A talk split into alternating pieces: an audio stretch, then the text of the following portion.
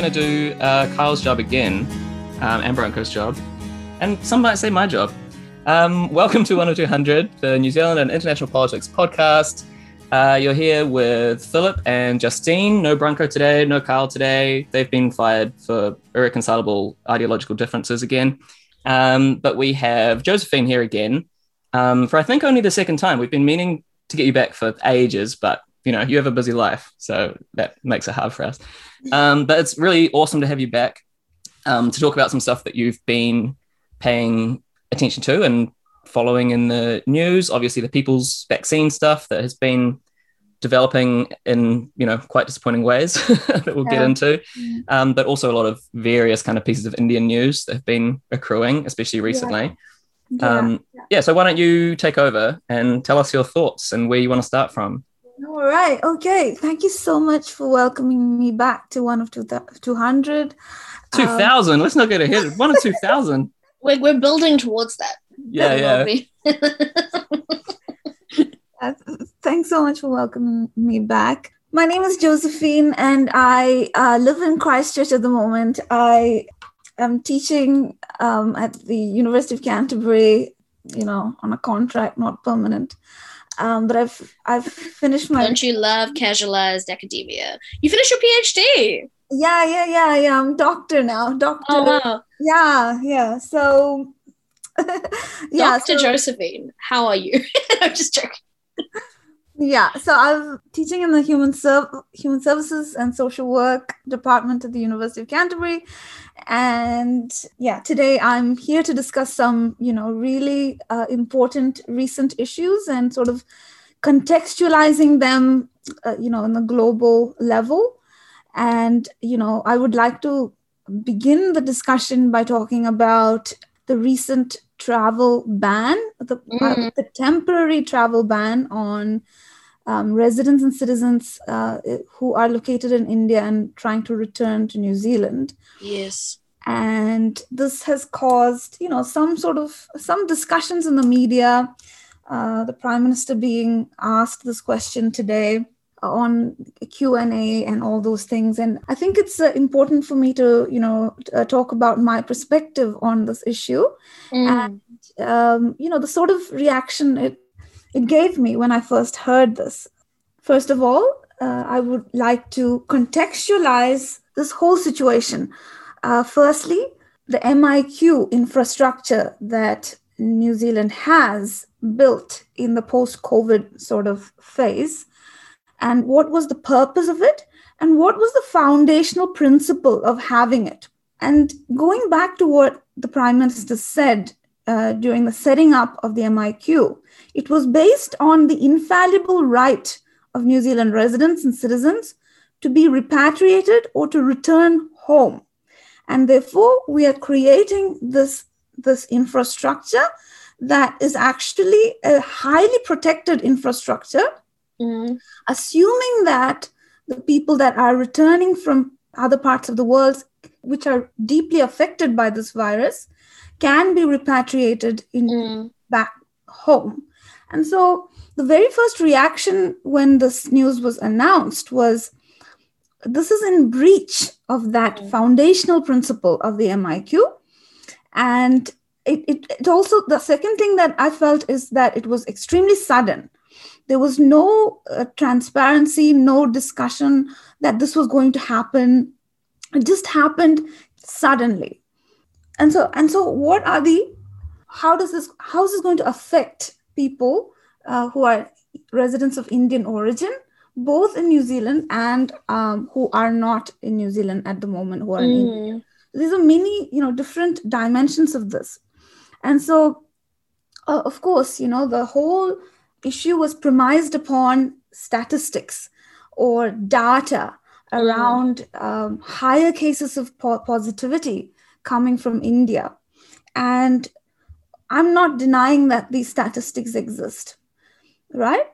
Uh, but again, it still is in breach of the foundation mm. principle of the MIQs, right? And it's and it's what we do with those statistics, right? And it's like mm. data is not neutral. I think that's the big thing that we need to really understand when we these statistics are kind of bandied about as basically political tools, right? Mm. And that's a huge hallmark of neoliberalism, which is Mm. like statistics as a blunt force tool to sort of enforce and discipline people, right? yeah Um, and I think, yeah, I think you're completely right to point to those statistics. I mean, like, of course, it's it might be true that a higher amount of people of, um, you know, Indian uh, citizens and residents of New Zealand are, you know, who are in India are returning are with high rates of COVID.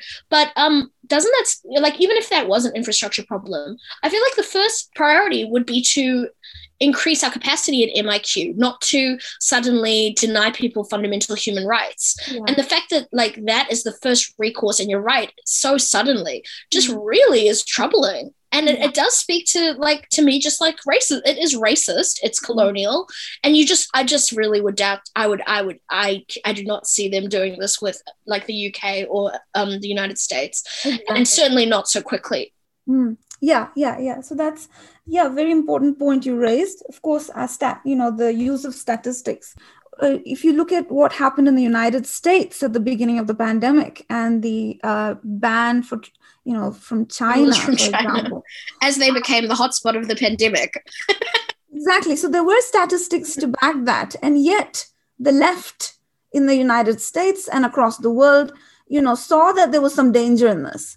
That there was some danger in this sort of creating a racial stereotype and attaching it to COVID 19. And we saw the after effects of this whole, you know, singling out China as a dangerous place. And, you know, the after aftermaths of that are still faced by not only Chinese people, but pe- people of East Asian origin Mm. across the world, right? And it's also similar in the case of, uh, you know, what's happened in New Zealand with this travel ban. Right after this happened, you know, there was so much speculation that Indians are lying about their tests and Indians are liars. And then some of the responses that I got on Twitter were also really intriguing for me. These are the people who are supposed to be the supporters of the Labour Party, who are the supposedly the center left party, and they was they were saying that to me that Indians have been a huge problem right from the start of COVID, and that uh, New Zealand is extremely safe, and I I need to be humble. And there's nobody is nobody is asking me to stay in New Zealand. So Jesus same- Christ. uh, the same racist tropes that we see happening in the United States around Trump are being repeated among Labour supporters in New Zealand, which is really, Yeah. um, really pathetic to be, you know. Yeah. yeah i think that's i think that's fair i like that you um i like that you bring up the the chinese comparison in the states because i think that is that's quite a useful one um like what people jumped to in new zealand was the uk and the us because that's that's also a useful example from the statistics point of view to go well where, when that's where the outbreaks were why did this never get even considered as an option right that's the kind of racialized comparison that's useful to make but Yeah. you're right that the, the chinese comparison is instructive from a like comparative perspective from overseas because that Mhm. was un- unquestionably brought up as the a dangerous racist trope that could be weaponized and Yeah. that and that labor deliberately avoided right and ashley bloomfield was ex- explicitly saying like this isn't a virus this coun- this virus isn't about a country like viruses don't don't respect borders it's meaningless to like impose these ethnic origins or you know performed racist Mm. uh, tropes on on these viruses. That's that's a human construction that we're putting on these things. And the whole thing about be kind, like assume assume good faith, that was all explicitly targeted at de-emphasizing the racialized nature of that and preventing some of the kind of potential buildup that you get in these situations and preventing the kind of like quote unquote Chinese virus narrative that took off in the states to like devastating effect for It's- minorities. So why why isn't that the discussion now? What's changed? Yeah, well, the you know the the leader who's considered to be the epitome of kindness is the one that's doing it this time. But then, what I wanted to say also is, uh, you know, my first reaction to this was not to look at it. You know, I didn't use the word racist when I when I reacted to it. Well, how I reacted to to it was to see that to me what it reflected is that Indians who are residents and citizens, uh, people of Indian origin who are residents and citizens of Aotearoa, you know, we have we don't really have much political power, and therefore it's a, we are easily expendable for the New Zealand government like this. Not only are we expendable, but it actually can gain some political points by doing this, by vilifying us. And this is not the first time that New Zealand Labour has done this. Look at the you know 2017 election when Andrew uh, Little was the leader. He used to uh, refer to Indian students as just stacking, you know, shelves in PAK'nSAVE. And there's many, many examples of Labour Party um, sh- showing that minorities within New Zealand, like Indians and Chinese minorities, um, are really expendable, politically expendable. Uh, we also heard in the case of the housing crisis, I think it was Phil Twyford mentioning Chinese sounding names. Yeah. Very infamously. And then, you know, Jacinda Ardern going and uh, again blaming it, blaming the housing crisis on foreign speculation. Whereas even after banning it, the, you know, the housing crisis continued un- unabated. Yes. So it was not a qu- problem of the nationality of those speculating. It is the system itself that was the problem. But, you know, Labour very often takes these uh, political opportunities Yeah. To go right wing. And because they know that a majority of New Zealand are with them in doing this, because of the existing racial, uh, you know, stereotypes and the existing ideas about Indian people, it's a hugely popular thing, you know, what you know, Jacinda Ardern did. I think it's also that New Zealanders are very comfortable with xenophobia. And I think like even within like the left, we're kind of comfortable with it, which is you're talking about, you know, like Labour left people in your in your Twitter mentions um making these kinds of comments. And I and I think like it's because I mean like honestly, I do think a large part of it is because I'm going to say something a bit controversial, maybe. Maybe it's controversial, but I, I actually think, you know, the bicultural model for a lot of Pākehā, even progressive Pākehā, mean Pākehā and tangata whenua.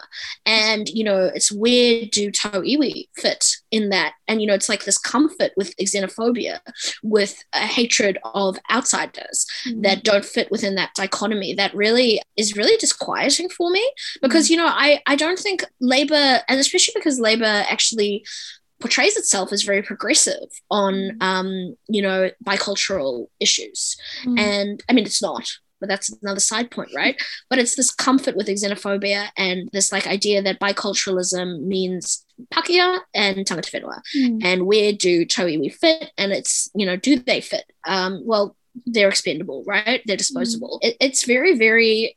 I mean, I find it as an. I mean, I think Josephine and I, as you know, obviously, like I'm a South African immigrant, so um, and a white person, so t- you know, like Pākehā accept me as one of their one of their own. But I, I, as you know, as a family of immigrants, feel very, very uncomfortable with it, um, and and quite repulsed actually by the the kind of parochialness and the sort of just the comfort with xenophobia, even in progressive circles in this country, just really is disquieting. Yeah, and if you look at historically um, as well, this is not a new thing. I feel like the settler colonial government has used this this sort of interpretation of New Zealand and biculturalism against immigrants and to mm. divide racialized groups of people, including Maori and you know Chinese people, East Asian people, people of South Asian origin.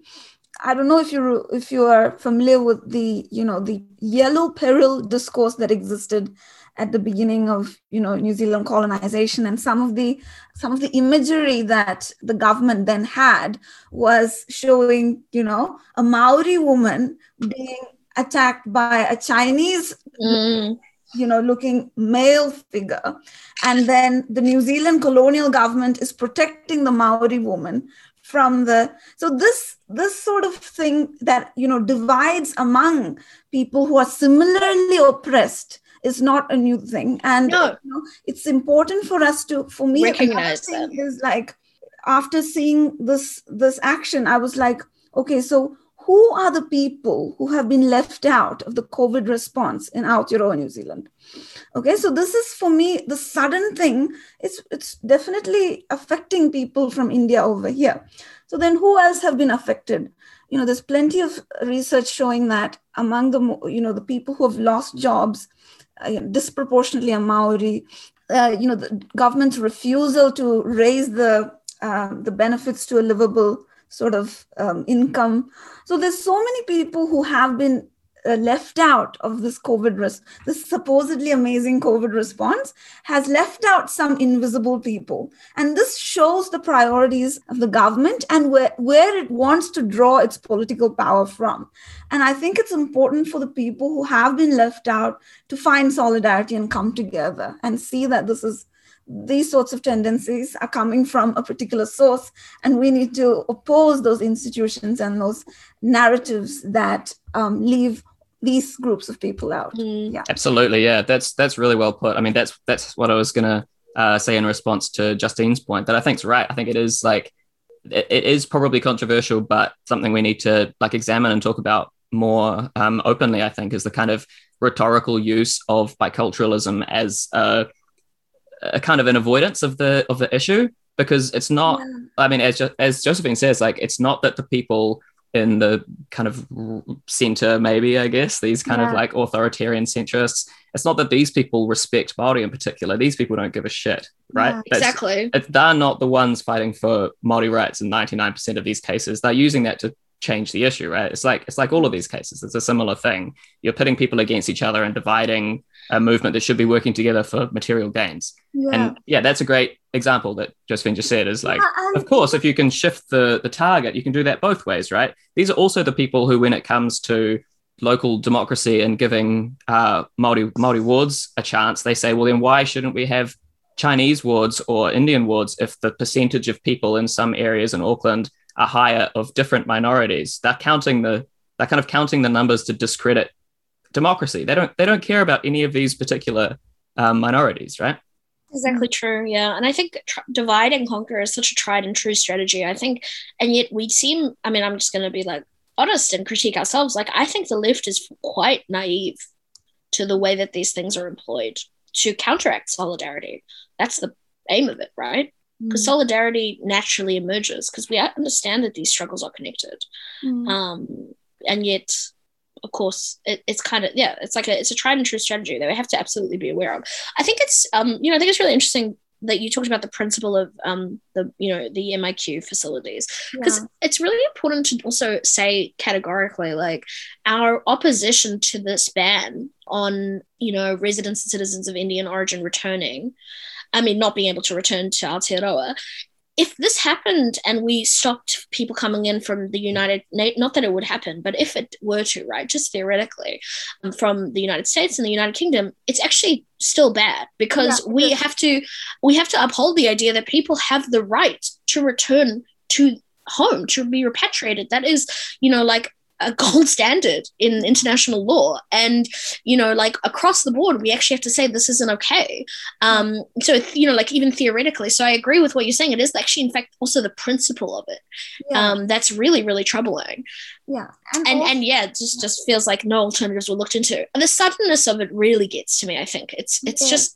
how I feel that there's a real lack you know I've, I've said this actually throughout the covid response. This is like a lack of empathy and looking for reasons not to be empathetic towards people and heralding our covid success. But i just want to ask what is success when the rest of the world suffers? Mm. um, what does it mean for 5 million people to you know be covid free as the rest of the world drowns in the virus? You know like is there any sense of our obligation or responsibility to other people? Yeah. um, you know do we just forget about them across our borders? Do they not matter? Because i think they matter. And i actually don't think it's much as a, much of a success story actually in that in that regard. Because we're doing what are we doing internationally to actually stop the spread of covid? Nothing. We're just we're just patting ourselves on the back because we live on a damn island. But not just nothing. It's we're actually actively yeah. And there's some counterproductive things that uh, New Zealand government has done. For example, it connects really well to the people people's vaccine issue, which is you know um, I'll give you a background of it. In October to 2020, developing countries led about 80 developing countries led by South Africa and India. Um, oh josephine it's it's both of us yes Wow, the most the most powerful I podcast just want to we say could South have had. Africa's always leading the charge on generic medicine and access to pharmaceuticals and taking on the pharmaceutical industry. And if you want to know about that, look at the HIV medication, the struggle over that. South Africa led the charge there. Anyway, sorry, just a little bit of national pride. Oh yeah, because I I wanted to come back to HIV as well, which is which connects really well into this. But yeah, so it was a uh, initiative sort of led by India and, uh, and uh, South Africa, uh, and agreed upon by 80 developing countries to waive the intellectual property rules on successful COVID vaccines, so that poor countries can access them at cheaper rates, uh, generic versions, but also they can set up cheaper manufacturing units in their local you know centers uh, in order to vaccinate every single person who's vulnerable and you know eventually all people right? Uh, in order to achieve herd immunity what we call in this sense you know in the in the sense of vaccination herd immunity means achieving immunity through getting vaccination okay? So according to the current sort of estimates it will take an, at least until 2024 for poor countries to vaccinate their populations. And we need to speed this up because if you give it 4 years of time already the the, uh, the virus is mutating and many of these mutations seem to be resistant to some of the developed existing formulae that have been uh, developed. So we need to do this quickly. uh, so what these developing countries have urged was to uh, you know relax the ip intellectual property um, rules so that these generic versions could be made and the people can be vaccinated and very disappointingly, as usual, the richest countries in the world, the former imperialist countries in the world, or current imperialist, not just former, colonial nations, including the United States, the, the UK, France, Germany. Uh, I remember these four uh, blocked this resolution and uh, instead stood up for the rights of the, the pharma companies like Pfizer to make profits, right? So it's like, and what did New Zealand government do? So the, there has been a civil society uh, movement to get New Zealand government to support this. But New Zealand government not only refused, but then they, they came up with an explanation and they have not till date supported this initiative that would allow at a systemic level to address this issue of COVID in poor countries. And the justification they provided in the written statement was that New Zealand is contributing uh, some money into the COVAX sort of initiative, which is um, a United Nations initiative. And it's kind of like a charity initiative where vaccines are given as charity. But this is like a small band aid on a big, you know, wound whereas the the people's vaccine initiative is a systemic level sort of initiative that would address this vaccine sort of inequality at a systemic level not just as a few people getting some charity. So we need to address this as an uh, at a systemic level and new zealand has turned its back towards it. So on the one hand you have new zealand turning its back towards this people's vaccine initiative and on the other hand it goes and bans people arriving from countries that have been worst affected as a result of these the lack of vaccination among other reasons. You know yeah it's uh, it's really galling. Um you know it's what's funny about the whole thing is that i mean i think it also needs to be pointed out uh, there's so much that you can say about how despicable it is that they're um you know unwilling to waive the ip on the on this life-saving you know medication. But i think one of the most audacious things about it for me is how much the um, vaccine was developed with public money Yes. And so it was developed with te- public money, yeah. which is which now is being you know protected and for private gain, so yeah. that pharmaceutical companies can can profit while people die, mm. basically. Mm. And that that's the reality of that situation. Um, mm. and it's so utterly despicable. But um, like I think it's funny in, in a lot of ways because it reminds me of the the kind of um long arc of how how you know what when you when you sort of dehumanize others you dehumanize yourself right like i mean i know that that's a kind of look i'm sorry not to get like esoteric or like overly philosophical mm-hmm. right but i think it's really funny that um you know in the pursuit of profit um, and pharmaceutical profit, what we've done is undermine the entire effort to eradicate the vaccine, the, the, the damn virus. Yeah. And it's going to come back to haunt the West because even though, you know, we, you know, in the, in the short term, the West might be safe with their amazingly, uh, you know, intellectual property, um, you know, like uh, vaccine, their, their for-profit pharmaceutical vaccine. As, as you said, we're not going to get rid of the virus. It's going to mutate. And so the long tail of COVID will continue to haunt us because we are unwilling to recognize the humanity of others, right? I mean, and that's so so so in that way we we destroy ourselves by trying to destroy others, right? It's like it's actually really it's almost poetic if it wasn't it's so the, fucking infuriating. It's Like, the it's- yeah, it's the it's the ironic kind of inefficiencies of global capitalism, right? That's the the pursuit of pro- of profit is meaning that they can't they can't be successful because what they need to do to be successful is renounce some some tiny amount of that profit, and they can't. It's like a constitutional incapability of the powers that be. now now new zealand obviously like said you know as i said you as josephine said gave that really inadequate response though they're charity to you know over the band-aid but what i'm really interested in is like so i think there's i think there are there are some sections of you know the elite the, the capital capital that seem to recognize exactly the problem that we've just kind of outlined right? Um, and that's not to their credit because i mean it's in their self-interest so i'm not trying to give them any credit that's not due.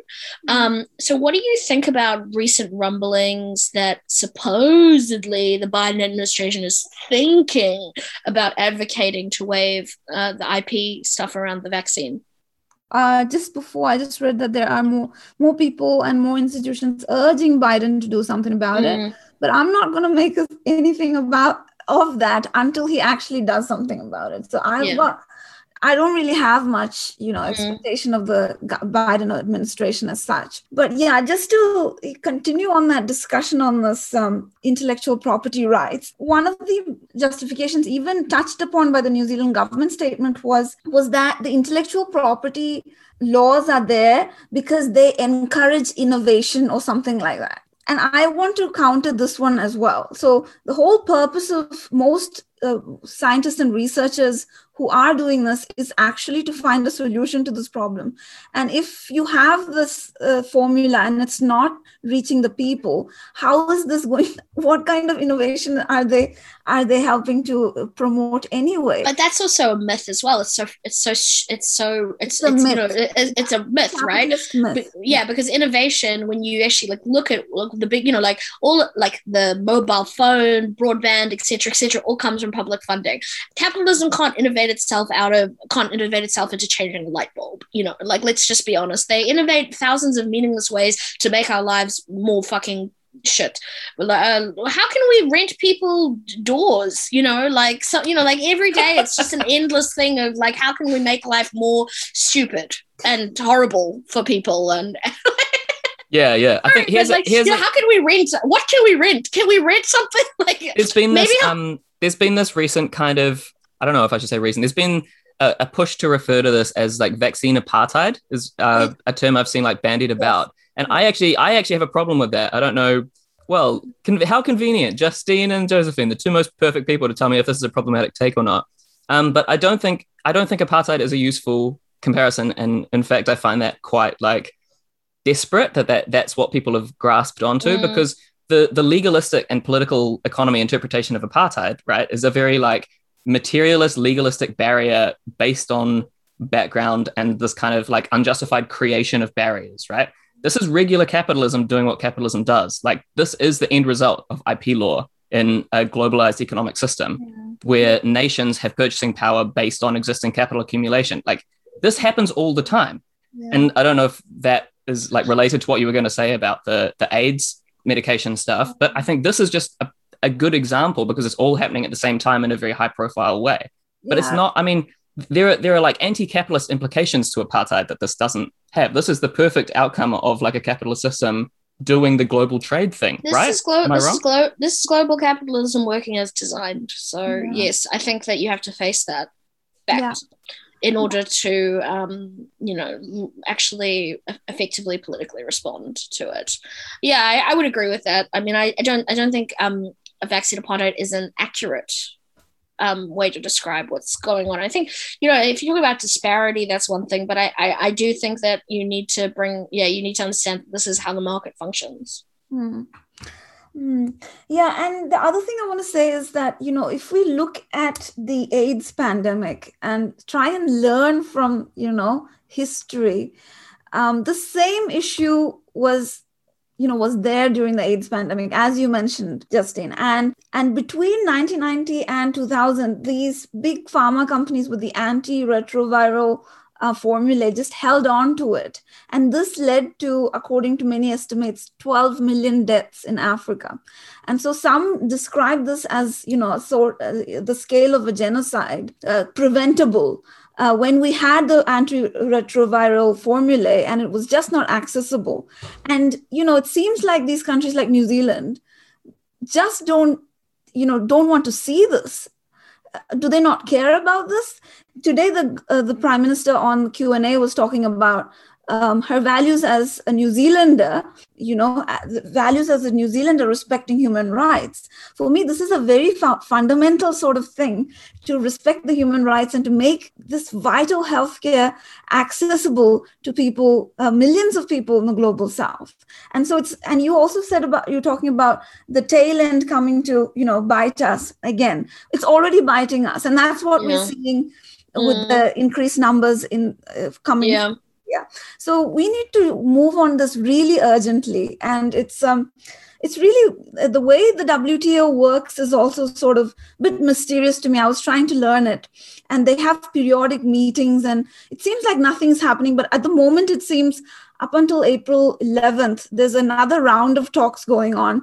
And these developing countries and the consortium of different charities and NGOs are putting forward this people's vaccine uh, initiative again and we'll we'll hear what you know the result is perhaps tomorrow or something but you know i, I don't i'm not very hopeful especially when countries like new zealand uh, are not even are not even talking about it you know mm-hmm.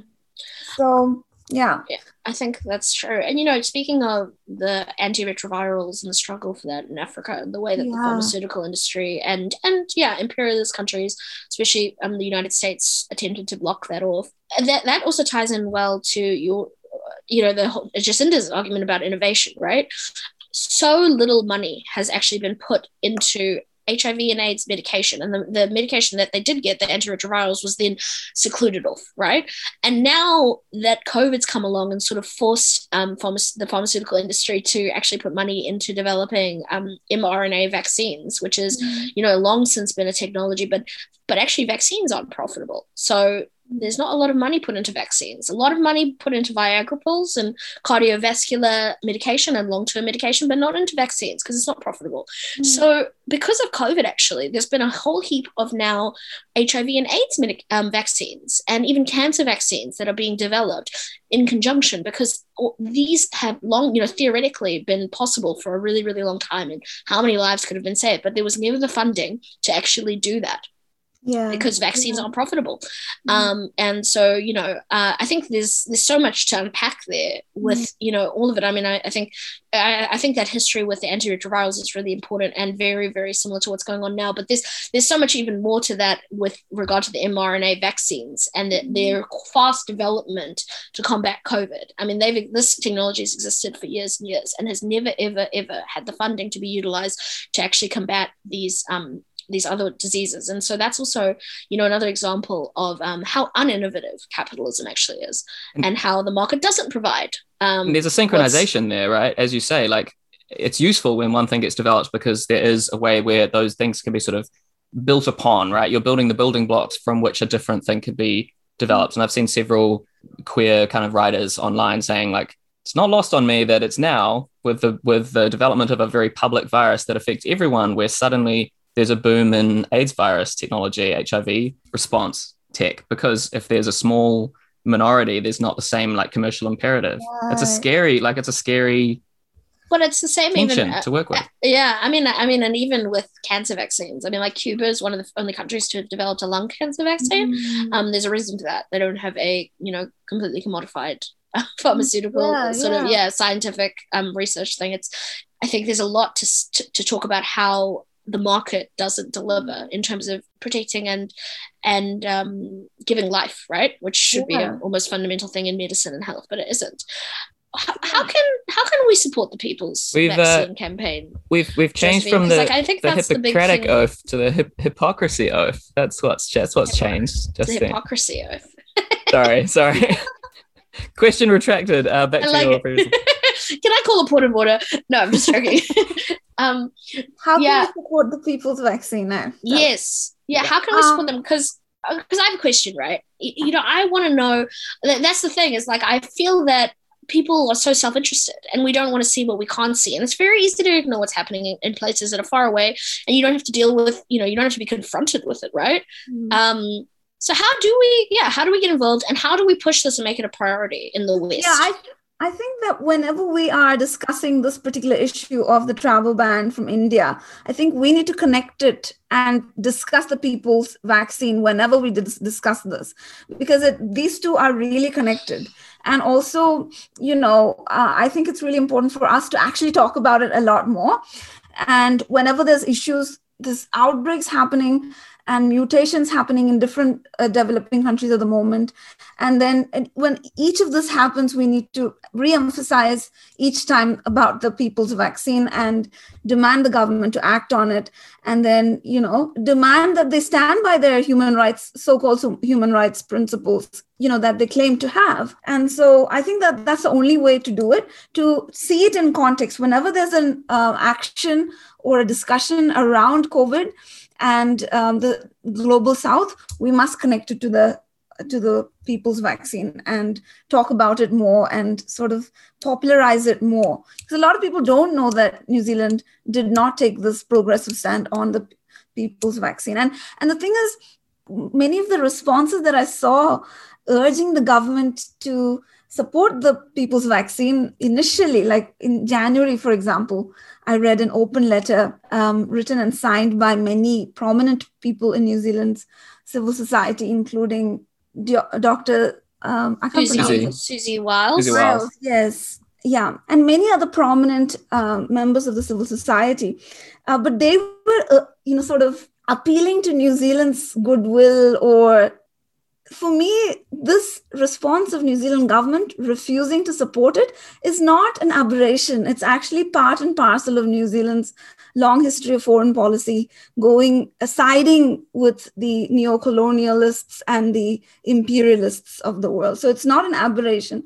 This is exactly how New Zealand has uh, behaved in the global um, stage whether it's you know thinking about some of the wars and some mm. of the mm. imperialist actions and things like that so it's not an aberration we need to sort of redefine radically redefine our foreign policy in new zealand uh, which in a way that reflects actually reflects human rights and solidarity and i was sort of very hopeful of nanaia mahuta uh, coming in and you know making a change but i think that you know the the government is structured in such a way that perhaps a single cabinet minister doesn't have much of a say in it i'm not sure but it's really disappointing that this is the stand of the government mm. yeah we're, we're yet to see anything from her that's truly different in a in a meaningful way right kind of yeah. some a little bit of rhetoric and, and kind of on some corners that are pretty safe but it, yeah th- this mm. is the mm. kind of thing that i always say makes a, a, mockery of the claim that New Zealand has an independent foreign policy. Because if it were independent, it would mean it were good in a in a way that wasn't tied to the major powers and didn't respect the kind of um, international hegemon, whether of like capital or the US or militarism or whatever. And that's yeah. never been the case, right? But particularly now, when we're still claiming that there's this, I don't know, we, we are some kind of independent uh, force with integrity on the global stage. I mean, force is obviously the uh, the word in, in brackets there because force is a strong word for what we have. Even in, in terms of soft power, we're pretty we're pretty meaningless. But we're just not. We're we're completely tied to these foreign powers and their wants. Otherwise, like what possible reason could there be for not siding with a people's vaccine? Exactly. These, these aren't New Zealand companies. I mean, there's no there's not even any capital flowing to New Zealand from this directly, right? It's meaningless. Yeah, but New Zealand is taken, you know, I think New Zealand has decided to buy Pfizer's one uh, all the vaccines have been bought from Pfizer, all the for the whole population. So I don't know if there's connection there, but uh, I'm just thinking also Jacinda Ardern has such a huge sort of international uh, profile, and if she actually stepped up and did something like this, it would be really great for her. I don't see it having any downside for her. Uh, her stated principles as being a, a humanitarian and a kind whatever leader um, but yeah, she refuses to do to do so. Has there been any country in like the West that has broken ranks on this, or no? Has supported this. The people's today, vaccine. I've I read that, for example, Afghanistan's leader came and supported it. I'm reading about the developing countries coming forward. Mm, mm. I haven't yet read any.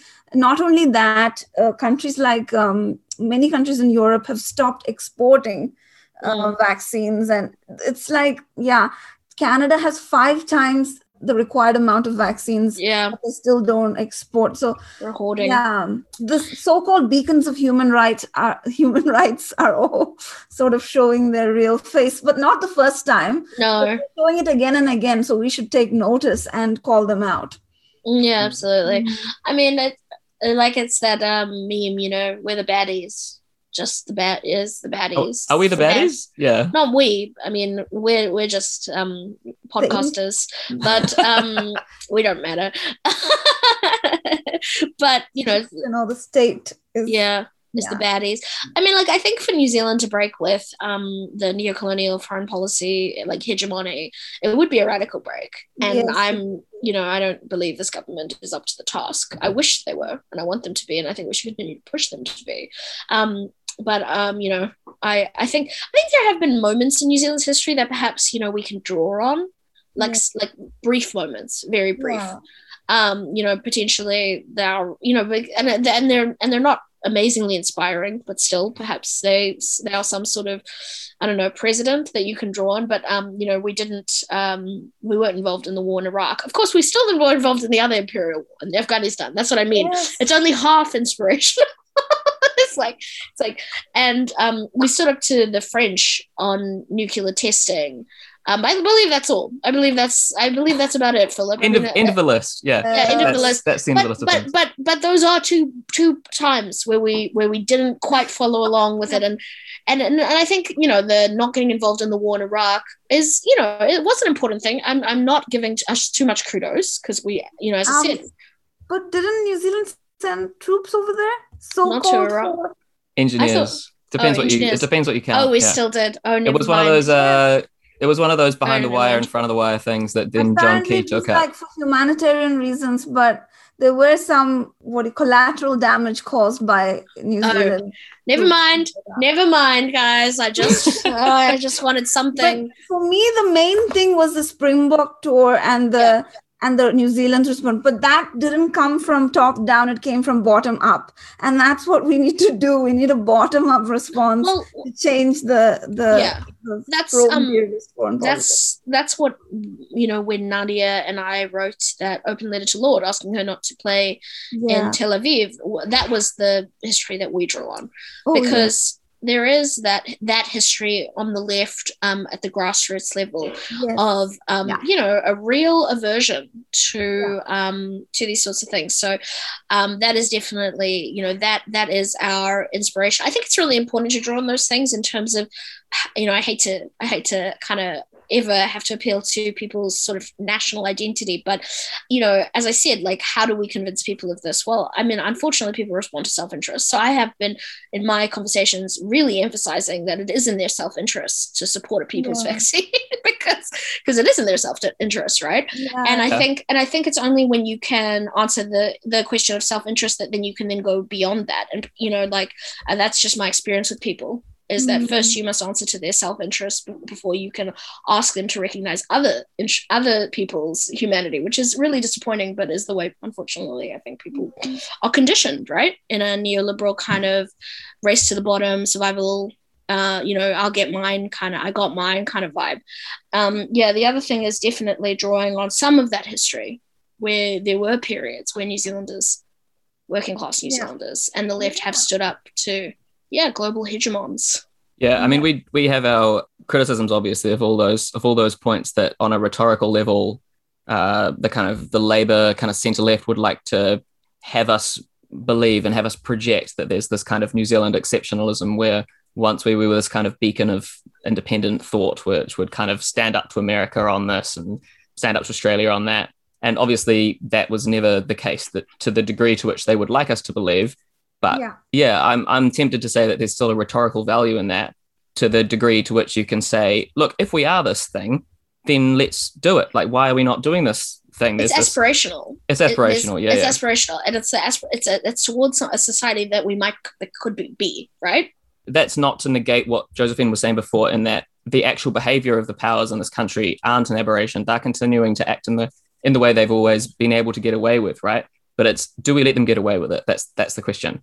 And Absolutely. that's where that's where the bottom up stuff comes in. It's like, well, at what point uh, do enough people know about this and feel outraged about every day Jacinda Ardern wakes up and chooses violence essentially by not supporting this thing, right? So, mm. at what point is there enough of a groundswell where whether it's the comparison is like the uh, record-breaking number of people on the street for the war in Iraq protests, or the Springbok tour is obviously a great example, but just people just not having it to a degree to which the Labour government can't get away with it anymore. Because this is like mm-hmm. an existential issue for yeah. not just the countries that are currently suffering extremely badly, like not just India, but also, you know, Brazil. A lot of a lot of countries are really going through hell right now. Yeah. And we could make an enormous difference by supporting this people's vaccine. And it is just insane. It is insane yeah. that we're not doing that. Absolutely. And it, it is purely up to the leadership of the Labour Party because they seem so centralized that no one's going to break ranks. There's not going to be a backbench MP that's going to, you know, show up to a people's vaccine march and say, you know what, this is a really important issue, and I'm going to stake my job on it. Which we would yeah. we would like to think that's the case, but it it doesn't seem to be right. It's the Grisinda Central Labour Party committee that have this wrapped up. Yeah, and and I just want to make one more point before we wrap up. Jacinda Ardern sort of saying today that on on the question whether this was racist, she said she would never make um, a decision based on racism. But you know, first of all, I saw so many commentators, Pakeha, white commentators saying it's not racist. I don't know if it's them that determine it, whether it's racist or not. Firstly, secondly, it's also racism is not you know even if it's not the intention stated intention we must look at the impact of a decision to see whether it was racist or not. So that's the other thing that i wanted to say. And also we cannot sort of disentangle uh, countries borders these sorts of issues from colonialism and colonial narratives and all those things. So these are a couple of points that i wanted to make before we, yeah, no, I yeah. completely agree. I mean, it's uh, it's absurd in the year of our Lord 2021 that um, the excuse for being racist is I didn't intend to be racist. I mean, uh, racism, you know, is a is a structure, right? Not a intent. You can what whatever you whatever you want to yeah. say. Like, I mean, that's a pathetic. That's a, that's a pathetic excuse. That is a pathetic yeah. excuse. I would never design a policy that's racist. Explain benefit levels, then, Jacinda. There's a lot there's a lot we can talk about there. Um, but um, you know, I mean, one last thing I would say is that um, I don't, I do distinguish between the people and the government, right, and the people in the yeah. state. So, you know, I think there is a legacy of people power, of grassroots movements calling for justice and winning justice, right? And we have a responsibility. I just, I think we really have to see ourselves as being having some kind of obligation and responsibility. You know, we can gather in large numbers, and we should for the people's vaccine. Mm. Um, yeah. Yeah it's on that it's on that level in terms of the consequences right? It's right up there yeah, in terms of like the most significant worldwide really issues right now that we could yeah, feed into. is, it is. and it's urgent and yeah. And new zealand could lead on it. We could lead on so much that you yes. know and we certainly have the reputation that we lead which yeah. which actually having that reputation in the west means that you don't lead. It's almost like a opposite thing. So whatever when it's the labor party for you. You know it's like they're transformative and they're great. Well, that means they're not. that means they no longer have to be actually transformative. Yeah. Yeah. Exactly. They're they're making some troubling authoritarian moves. They're doing some cool things. So there's no, I'm just joking. I'm not I'm not I'm not I'm just saying it's interesting the way that um the the thing these things are framed. Yeah, and I do think we should look to the global south for leadership on these things because there is a lot, hell of a lot of leadership that you know we just sort of ignore and that's okay. That's that shouldn't be an embarrassing thing. It seems to be in, yeah. in the West. There's this kind of, or you know, in developed countries, richer countries, there's this real embarrassment about treating poorer nations as if they have anything to bring to the table, and that that should be seen as an indictment on the rich countries, not an indictment on the on the poor countries. Right? It's this pathetic kind of pridefulness that they bring, where it sort of has to be your idea. You know, it's the. Mm. I mean, when you think about like the well-being budget that Jacinda was talking about, and Grant kept trying to say that we were the first mm. country to think about these things. It's not even close, not even close. But the fact that that was allowed to be sold around rich countries as even a plausible thing, it just shows the degree to which we don't give a shit about the poor countries essentially right we just skip past them there's this real kind of Mhm. if you wanted to talk about I mean, international shows apartheid like that would you know make more it- sense there is like a a um in the states and in the UK and in parts of Europe a nascent left, right? Like a sort of re-emerging left, and I think that there's a real responsibility that um that left is internationalist Hmm. um in its yeah, scope. absolutely. I mean, there's no left without global solidarity. Yeah, exactly. You can't reduce left to a domestic boundaries of any kind. It doesn't work like that. No. Yeah. So Exactly. we ju- we just have to we really and we really have to push that from day one, right? I mean, I I think that New Zealand is a little bit laggy behind um, in the developments in those places where there is more of an organized left than we've sort of got here yet. Yet, though we're working on it. Um, but in a self-interest on a self-interest level as well i mean you don't have this shouldn't be something that we're doing out of the No, goodness it's of our charity. hearts right we won't succeed without this movement that's the problem i mean Yeah. if we want to succeed these other groups have to succeed that's Well, that's that- what solidarity is it's not charity right Yeah, no, no, that's actually really, that's a really important point. We should do a podcast episode about that. But I mean, Sure. that's the other thing where it's like internationalism is often framed as charity. You know, it's like the rich countries giving to the poor. It's like no, no, no, solidarity. We're equals at the table. Not and just when- that. Not just that, but if you look at the transfer of, you know, things of value, It's the opposite. It's the opposite. Yeah, I know. Aid in reverse that's happening. Yeah. And not only that, the same people that oppress the working class and the poor in the West are the same people that oppress The the millions south. of people in the global south. Yeah. And this was the case during colonialism and is still the case right now in the so-called post-colonial period or in the period Absolutely. Of imperialism and neo-colonialism. Well, And it's it's funny how we talk Yeah. about people from the Pacific, given that we um ex- they we they we steal so much from them in terms of extractive Exactly. resources. I Yes. mean, we are bludgeoning off the Pacific, and then we complain about Pacific workers coming here and don't we don't want to give them like basic rights or good Yeah. wages. So Very it's it, Yeah, very good example of a racist policy that New Zealand has is the immigration and the visa policies for various different regions in the world. It's different, and so that those show. That's why I said the borders cannot be disentangled by from these colonial and Mm. neo-colonial relations. Yeah. Yeah, absolutely. Um, we'd better wrap it there before we get too excited and go for another two hours. But thanks so much, uh, Josephine. Amazing to have you back. Oh, Um, thanks thanks. Justine. no worries. Good Um, times. Want to want a last want a last jab, last last stab of thing. last jab. But no. Oh. oh, I just I love internationalism. Yeah. It's nice, isn't it? no it's so important i mean look i i feel i feel at home when i talk about it i think because you know just my own background um like i don't really feel like i, I actually nationalism doesn't jibe well with me I don't understand it. I'm sorry. I'm the descendants of refugees on both sides. So, and you know, and then the only nationalist project I have to turn to is Zionism. So I'm not really Oof, like, yeah, yeah, exactly. So that's another episode right there. that's another episode right there. Yeah. So, so yes, internationalism, solidarity. Preach. Yeah, internationalism and solidarity. Thank you so much for having me, Philip and Justine. It was lovely to talk to you. Yes, I hope we will have this again. Yes. Awesome. Yes. Please let's talk. Let's talk more about internationalism. Yeah, yeah, yeah. I All love right. internationalism. Thanks for listening, everyone. Um, this has been another episode of One of Two Hundred. Have a great week. Uh, subscribe to the podcast. Share this with a friend. Like it on whatever podcast app you use. Rate us five stars. Leave us a review. All those, all those things that you're meant to say at the end of a podcast, right? And yeah, if you have a spare dollar or five a month, give it to us so we can afford editing. We'd appreciate it. Yeah. Um, and we'll see you next time. Cheers. Kia ora. Kia ora. Relentless routines, the dying embers of your dreams. Is the lie aspirational? Will you die keeping your glass half full? The relentless routines, the dying embers of your dreams. Is the lie aspirational? Will you die keeping your glass half full? You don't hate your nation, you hate nationalism. You don't hate your nation,